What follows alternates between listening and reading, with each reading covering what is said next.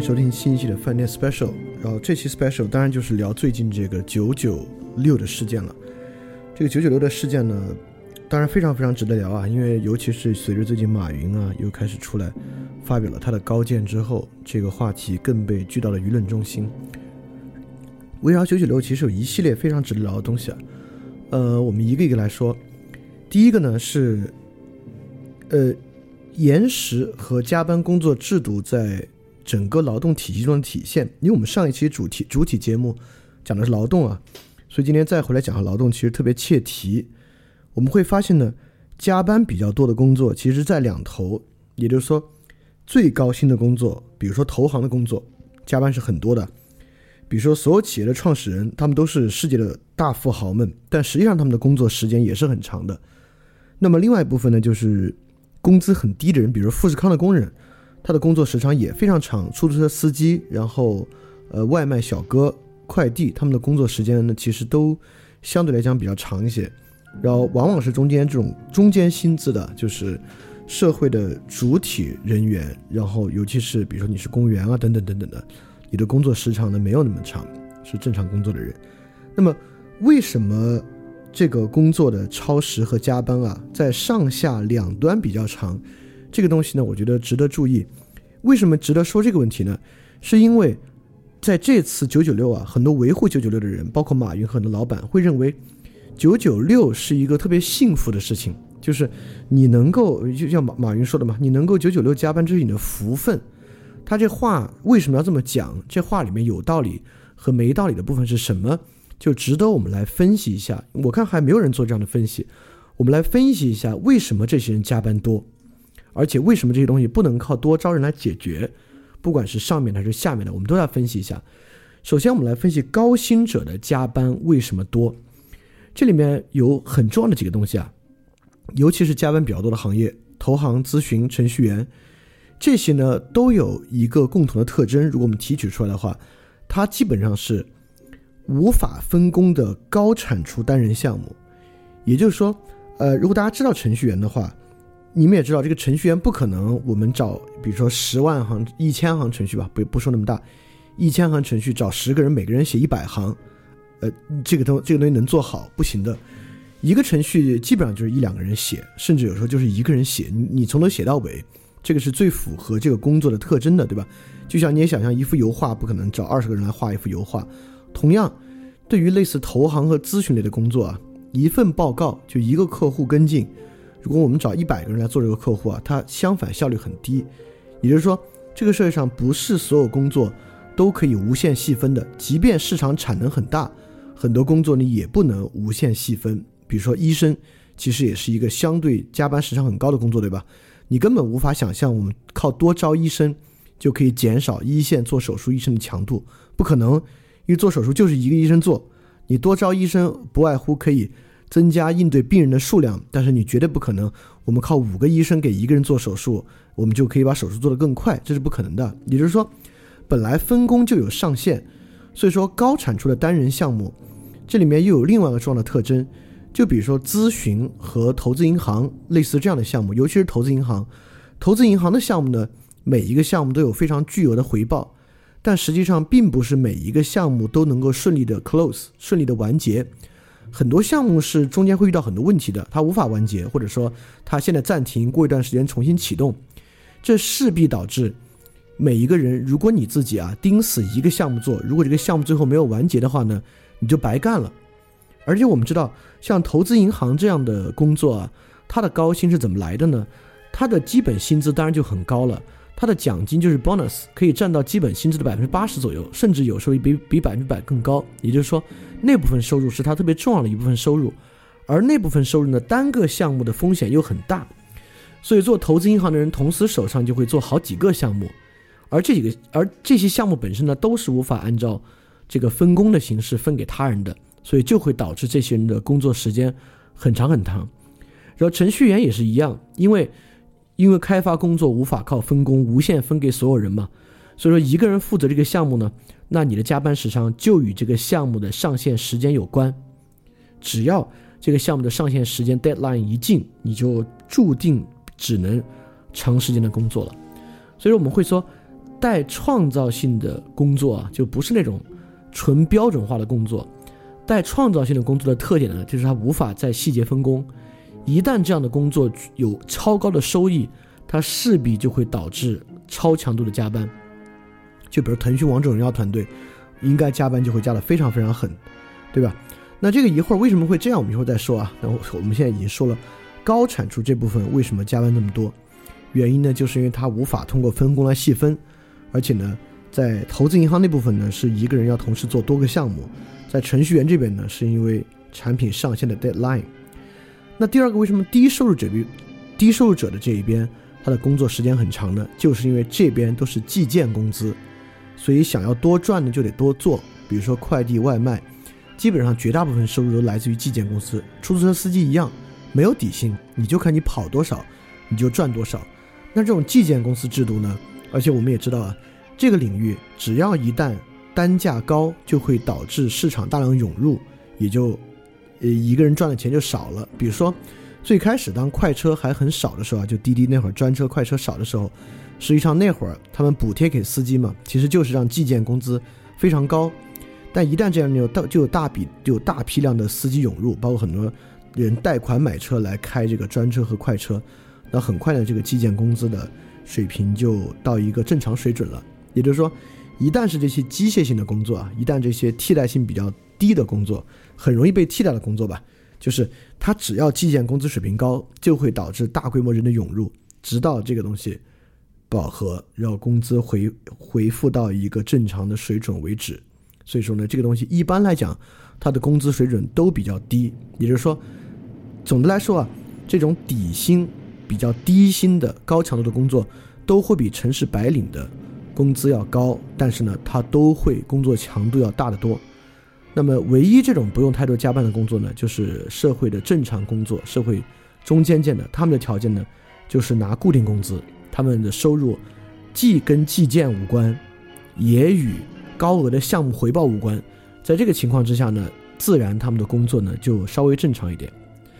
但实际上这次爆发了九九六的这个争议啊，恰恰是这个高高强度加班啊开始侵入到这个固定工资领域。实际上这个互联网公司加班多啊很早就有，比如说互联网初创团队加班肯定很多，然后我刚才说的腾讯王者荣耀团队加班很多。那这些团队为什么不闹呢？因为这些团队实际上是在比较小的团队或比较早期，或者这种游戏的项目 bonus 非常高。王者荣耀曾经有一年年终奖啊，大概是三十个月的工资，三十个月左右的工资的样子，相当于干一年就像干了四年一样，就是这么高的工资。所以很多人在这个情况之下呢，愿意去加班。但现在糟糕的呢，就是固定工资也开始加班。比如说年初的有赞，有赞现在这个团队规模应该 bonus 不会特别特别高，但是依然要求九九六。那今天呢，就是像呃很多阿里和京东的非核心部门啊，也是没有那么多 bonus 的，但是也要求九九六。一旦固定工资要求加班呢，这东西就出现问题了。也就是这次的九九六风波呢，大概就是因为固定工资加班。那固定的工资加班其实不仅仅是在互联网公司啊，我们知道现在公务员，其实很多公务员非常辛苦，尤其是公检法系统其实是很辛苦的，很多时候工作强度远远大于互联网公司九九六。他们呢一样也是固定工资固定工资加班。我们就会发现，因为我们之前的节目里说了，现在劳动变成一个纯粹跟收入相关的事情了。所以在这个情况之下呢，如果这个劳动强度是跟收入挂钩的，一般抱怨比较少。比如说出租车司机，比如说投行的人，比如说咨询公司的人，比如说互联网公司拿股权的人，就他们来讲啊，让他们工作强度大一点不怎么抱怨。但一旦让就是这个更超额的工作不是由金钱回报的，而是由别的东西所强加的，比如说如果你是个公务员，你在公检法系统你需要这个超强度的工作，一般来讲啊不太相信是因为这个一腔热血或者对社会的责任感，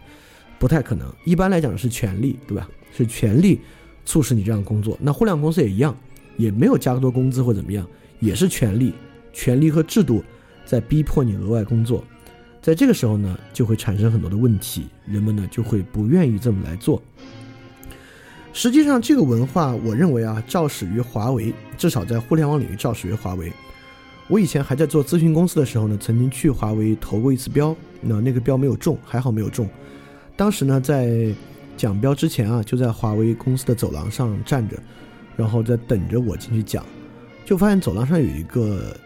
一个公告栏，这公告栏呢是好多评比啊，就是奖励优秀员工。我就挺好奇上去一看，这一看吓一跳，就华为的优秀员工那个板子上都是这样的，他们管这个叫奋斗者，就是 A 奋斗者，他已经连续三年春节没有回家，一天年假没有休过，持续加班，好，这个特此奖励。这个 B 工作者带病仍然高强度工作，依然是没有休过一天年假，也就是说这个企业内部在强调一种该休的假不休，就是该就是高强度的，就是看谁的工作时间长，这么一种文化。然后我我如果对华为稍微了解的同学知道，他们有各种奋斗者协议，在华为内部呢签了奋斗者协议，就代表你放弃在劳动诉讼上向公司争取加班工资啊等等等等的。如果你在华为内部呢不签奋斗者协议，你连升职加薪都加不了。因此呢，华为构成这样一个文化，它是固定工资，但是华为的固定工资呢高于呃这个行业的平均水平，但是你要拿到这个高于行业平均水平的固定工资，你就需要成为所谓的奋斗者。成为奋斗者之后呢，你才可能在企业内部有晋升的条件。所以本质上其实啊，我认为大家最近在抨击有赞啊、京东啊、阿里啊、小米啊，实际上华为这个制度才是一个、呃、真正真正制度性的逼迫人超强度加班的一个制度。对，呃，哎，但是现在华为成为了这个可能跟民族情感结合很近的企业啊，所以我也不好再多批判它什么。还是回来说，为什么互联网公司竞相九九六呢？也就是说，我们之前在节目里面说到啊，你可以从劳资的角度来看待九九六，也就是说我们知道，我们知道互联网为什么工资高，是因为优秀人才稀缺。那优秀人才稀缺，他的这个公司拿三十万一年九九六，那怎么就没有公司公司愿意花这个三十万一年，但是让他这个九五九五五工作呢？就为什么没有在劳资方面用这个方法来吸引优秀人才呢？确实没有，因为在互联网啊，现在是一个高强度的军备竞赛环境，也就是说，所有公司在卡一个东西，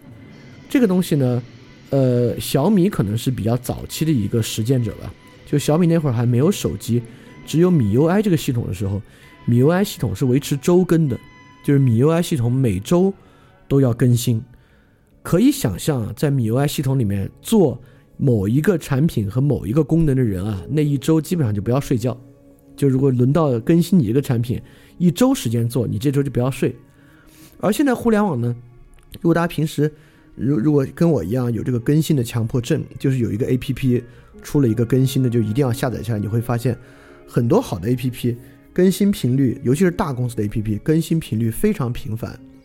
都而且有的更新都不是新功能，就叫 bug fixed and 什么 per, 呃 performance improvement， 就类似这样的东西。原因呢，因为我以前创过业，我也知道啊，为什么要维持高频的更新呢？就是因为更新啊，也是一个提醒用户使用的方法。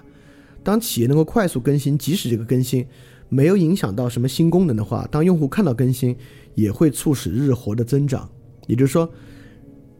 需要 A P P 不断的出现在用户面前，每一次更新机遇就像是一次新闻一样，能够促使用户使用到。所以说互联网公司呢都会基本上维持一定频率的更新，而且这就是个军备军备竞赛，更新频率呢会越来越高。在这个情况之下呢，我们也说过了，因为这个东西没法分工了嘛，没有分工呢，那负责这个 A P P 更新的人呢就会越来越忙，越来越累。但是你也知道，在一个公司内部啊，人是不患寡而患不均。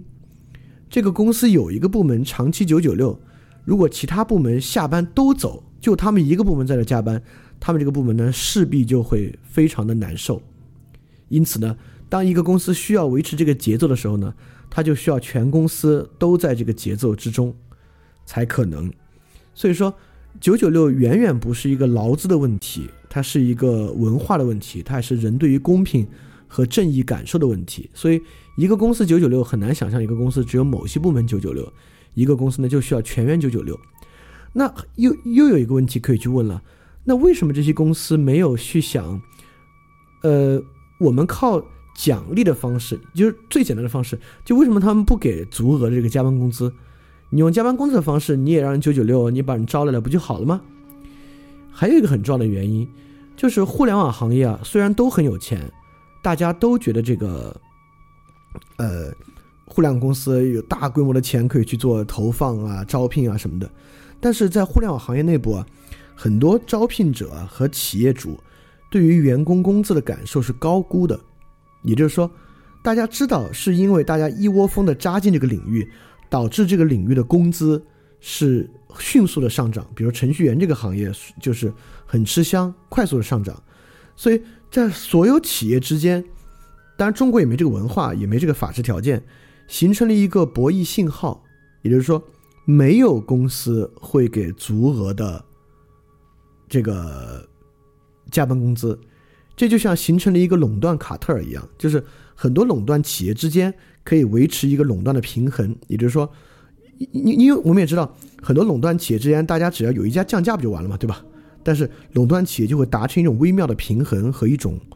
一种微妙的共识，就是为了让我们大家的利益最大化，我们都不降价，即便降价可以促使我更多的攫取市场，我也不降价，这就是一种价格联盟。现在呢，在互联网，至少在互联网领域啊，就形成一种不给加班工资的联盟，就是所有企业主都知道，我们就没这个文化，就是不会给加班工资的，因为只要有一家给加班工资呢，其实对于整个行业都是有害的，因为这个行业需要维持高频运转，一旦给加班工资，这个员工支出成本就很高，而且因为互联网公司的人的工资确实很高，所以说对于企业来讲啊，这个是很大的一笔支出。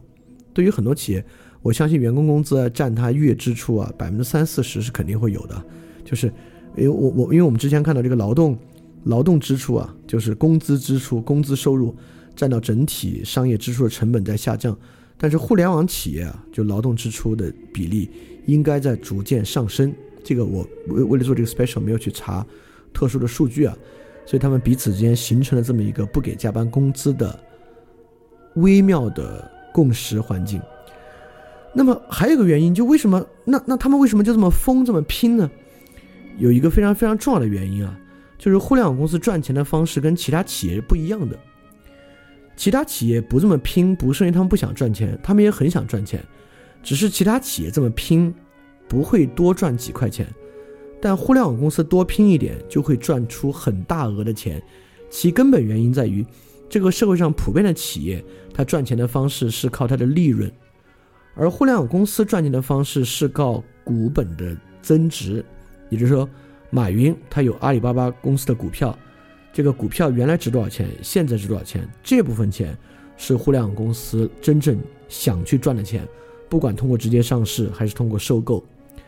而这个东西呢，在现在市场上估值的方法，大家觉得什么公司赚钱的方法呢？恰恰就是这个公司产品的能力，包括你的用户数量啊、你的单数啊等等等等的。也就是说，互联网公司有短期高强度工作的动机，因为一个传统商业企业，你短期高强度工作其实比较于事无补，对吧？一个发电厂，你短期高强度工作，你的电卖得出去吗？你卖不出去啊，你发那么多电也没有用，对吧？所以传统企业有一个平衡，这个平衡在它长期的这个生产之中基本上维持一个平衡，它的增长没这么快。但互联网企业有一种无限增长和增值的冲动。再反过来，大家想想中国互联网企业这个数据造假的广泛性和泛滥性啊，也能够发现，因为实际上中国人就这么多，这个无限的增值和上涨也是有上限的，但是一旦加上数据造假，它就没有上限了。所以本质上来讲呢，是因为资本市场的存在，导致互联网公司比一般公司要疯得多。而且我们会发现还挺有意思，就另外一个高强度工作 工, 工作的这个领域，投行啊，其实也是针对资本市场的，就投资银行基本是针对资本市场的并购啊或者上市业务，因此呢，他们也是工资非常非常高的群体，工作呢非常疯。可见这个上市财富啊催生高薪的九九六，他们的基本逻辑是这样的，就是这就是我们在上一期那个劳动节目里面讲的，真正劳动与劳动的区分不在于脑体或怎么样，最大的区别在于资本密集程度。投行人为什么能赚钱？投行的人不过是帮上市企业做材料，跑上市流程，就是帮上市企业做路演。本质上这个工作呃，可能会需要帮他算估值啊，对数学的要求比一般的其他岗位会高一点啊。但本质上其实这个工作的技术含量真的不是特别特别高。那为什么投资银行这么赚钱呢？就是因为他所做的工作资本密集程度高。一个上市公司通过投资银行最后可能募集到的资金是上十亿上百亿美元的，这个时候他只要分 百分之零点一 就是很大很大的一笔钱。互联网也一样，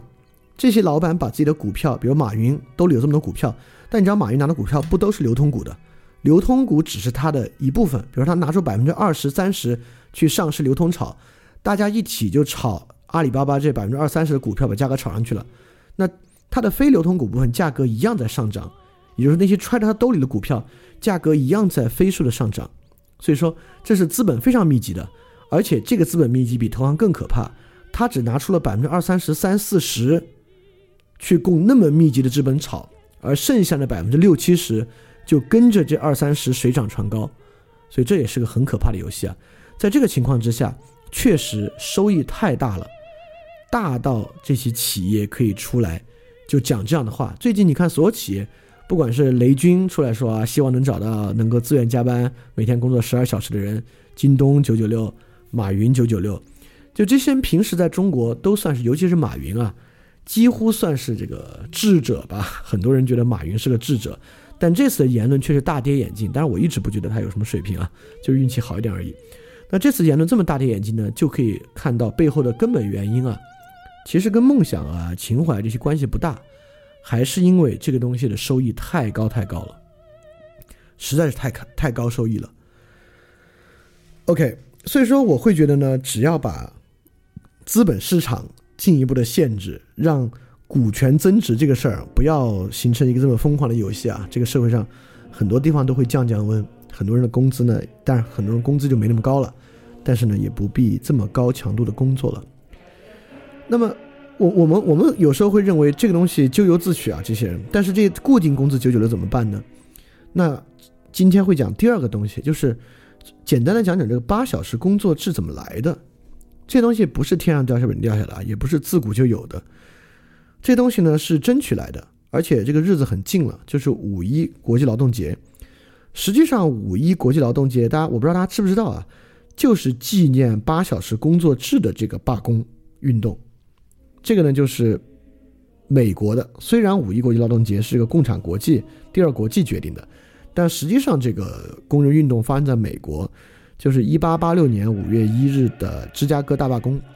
这个芝加哥大罢工呢，最后还有七位判处死刑的人呢，就是很多当时的罢工者付出了生命的代价。所以五月一号呢，各大城市有三十五万人啊参加了各种大规模的罢工和示威。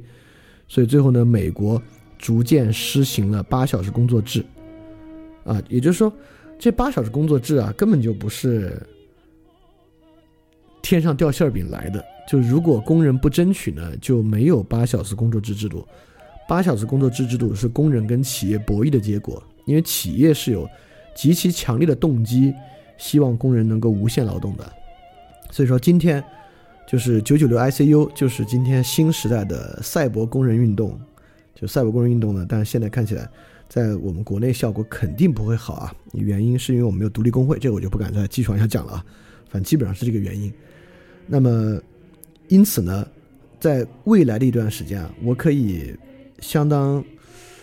有把握的预测吧，在核心城市，尤其是北上广深这样的大城市，强烈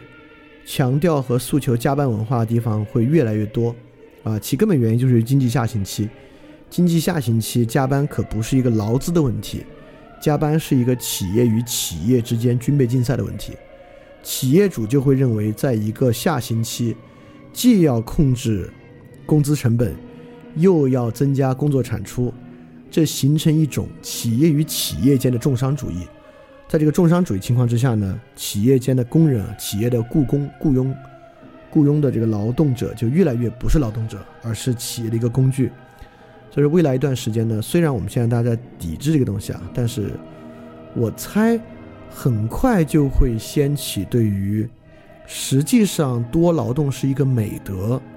爱岗敬业，多劳动应该是一个好事儿，甚至啊，我认为啊，我我这这个甚至这后面这句是一个不是特别合理的推测，但我觉得也有可能会有行政法规，不会改劳动法，但会有行政法规或司法解释去免除企业一部分加班工资的责任，让企业可以更加从劳动者身上获益。所以我觉得未来一段时间呢，这个劳动者的劳动时间啊和劳动时间能不能获得法律保证这个事情会一边爆发出挺大的冲突，但一边呢形势反而会越演越烈，但这个更多是在中心城市啊。所以最后说一个很有意思的，就群里有一个同学那天跟我说，因为他去了山西太原，太原这个地方没有什么大互联网公司啊，但是也会有些程序员，就跟他们聊起最近九九六 I C U 这个事情，他们不仅不知道这个事儿，他们连九九六是什么都不知道，他们不知道什么叫做九九六。但这两天我觉得他们肯定知道了吧，都到这个地步了，肯定他们应该知道了。但就是九九六 I C U 最开始大概有十五六万人 start 的时候，他们不知道这个事儿。我觉得根本原因，这这这让我想到另外一个很有意思的事情，就是为什么他们不知道？我会认为绝不是因为他们的朋友圈和他们的视域里面没有出现九九六的新闻，而是因为他们根本就对这个视而不见。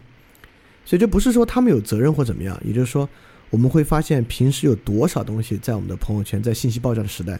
在我们的东西出现，而对于其他人群来讲他根本就视而不见。也是因为太原是不太存在高产出单人项目高薪九九六的，所以说太原这个环境基本上就是一个以固定工资为主的中间薪资环境，所以在他们的生活场域里面，这个生活背景里面根本不存在那个计件工资有，但跟他没关系，不存在高薪九九六，所以对他们来讲，这个东西他们根本不根本就不关心，就并不关心这样的事儿。所以可见，其实人与人之间区隔是非常强烈的啊！就即便是在一线城市也闹到这个地步的事情，可能在一个三四线城市，大家根本不把它当做一个事儿看，因为在他们那个地方呢，并没有这样的竞争环境，也不会有这样的竞争文化，所以就不是个问题。OK， 这个九九六的 special 节目大概就分析到这儿啊，大概是说了一下为什么会出现这个情况，因为网上绝大部分的争议和说法在道德批判上，就资本家剥削工人啊，这个资本家真坏。但是我觉得我们还是要知道怎么来的，为什么会坏，坏在哪里啊？这个问题出在哪里，要去了解一下。那了解之后呢，如果说这个对大家的选择有什么帮助的话啊，就如果你自己就想赚特别特别多的钱，那你去做一个 bonus 极高的高薪九九六，这是你自己的选择，无所谓。但如果你不是对钱有追求，而是对别的东西有追求，你就要想想了，在这样的一个工作情况和工作制度之下，你应该以什么方式获得你自己的自由时间，也就是说如何去做一个中间薪资的固定工资工作，能够 buy yourself some time， 能够做一些别的事情，这就是很重要的一个事儿了。就是最近其实我身边也有朋友从互联网公司辞职，然后开始去做一些别的事情，就是因为大量互联网即便是固定工资也开始九九六，他们完全已经失去了自己的时间。对， OK， 基本上这期就讲到这里，希望能够让大家对于最近闹得这么厉害的九九六事情有稍微多一点点的认识，好吧。那这期饭点 special 就到这里结束，大家记得赶紧去相信。